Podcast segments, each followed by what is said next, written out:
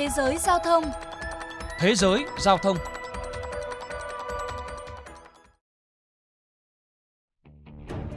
Thưa các bạn, công ty dầu khí quốc gia Indonesia Pertamina mới đây thực hiện thành công chuyến bay thử nghiệm đầu tiên sử dụng nhiên liệu phối trộn xăng sinh học từ dầu cọ. Hôm 6 tháng 10 vừa qua, chiếc vận tải cơ CN235 đã bay hơn 100 km từ thủ đô Jakarta đến thành phố Bandung bằng loại nhiên liệu mới có tên Bioatu.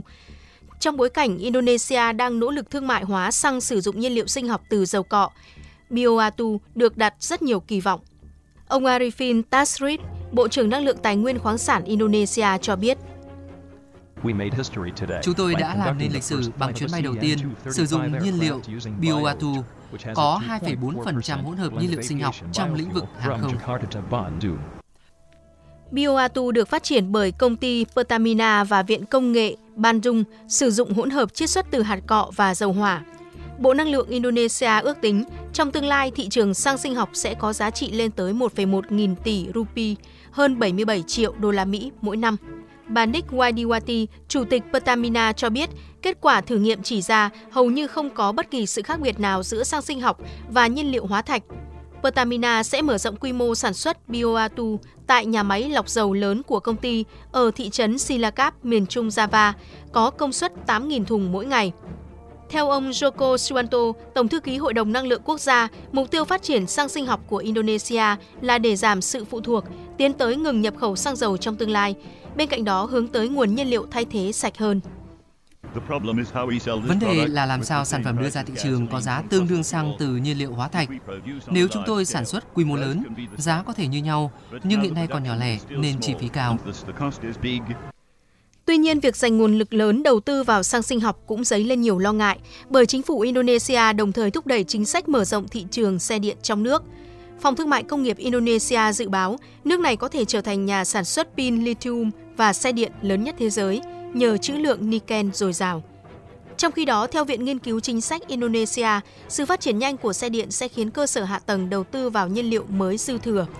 Báo cáo cho thấy, nguồn cung xăng sinh học có thể đạt 190 triệu tấn vào năm 2050, nhưng nếu thị phần xe điện liên tục tăng như hiện nay, nhu cầu nhiên liệu sinh học chỉ ở mức hơn 90 triệu tấn.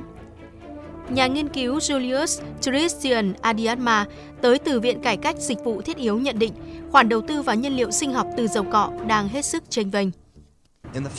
Trong tương lai sẽ có sự cạnh tranh giữa xăng sinh học và xe điện, bởi chúng ta đang nói tới các nhà máy lọc xăng sinh học sẽ xây dựng trong vòng 5 năm tới và tiếp tục hoạt động khoảng từ 20 đến 30 năm.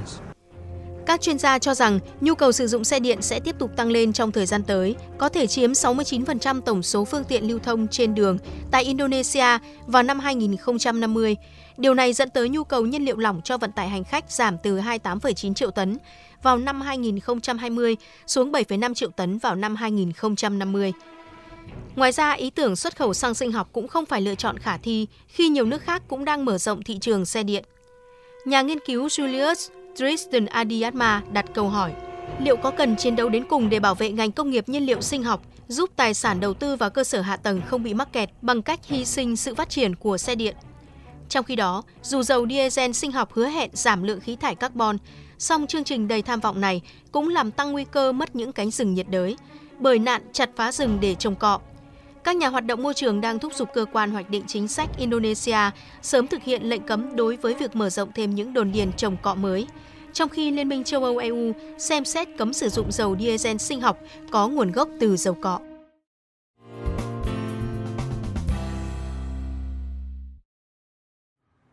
Quý vị và các bạn thính giả thân mến, theo Bộ Giao thông Vận tải, chiến lược phát triển ngành công nghiệp ô tô Việt Nam đến năm 2025, tầm nhìn đến năm 2035 xác định rõ